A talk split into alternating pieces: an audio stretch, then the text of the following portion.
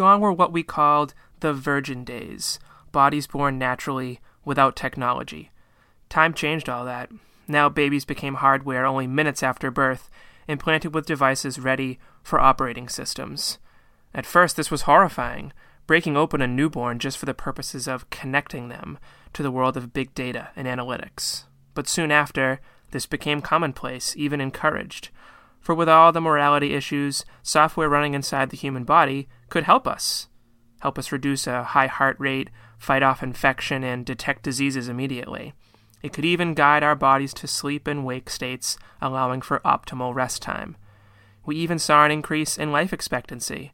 The average folks were living close to 140 years, and the trend was upward. But it soon became all encompassing.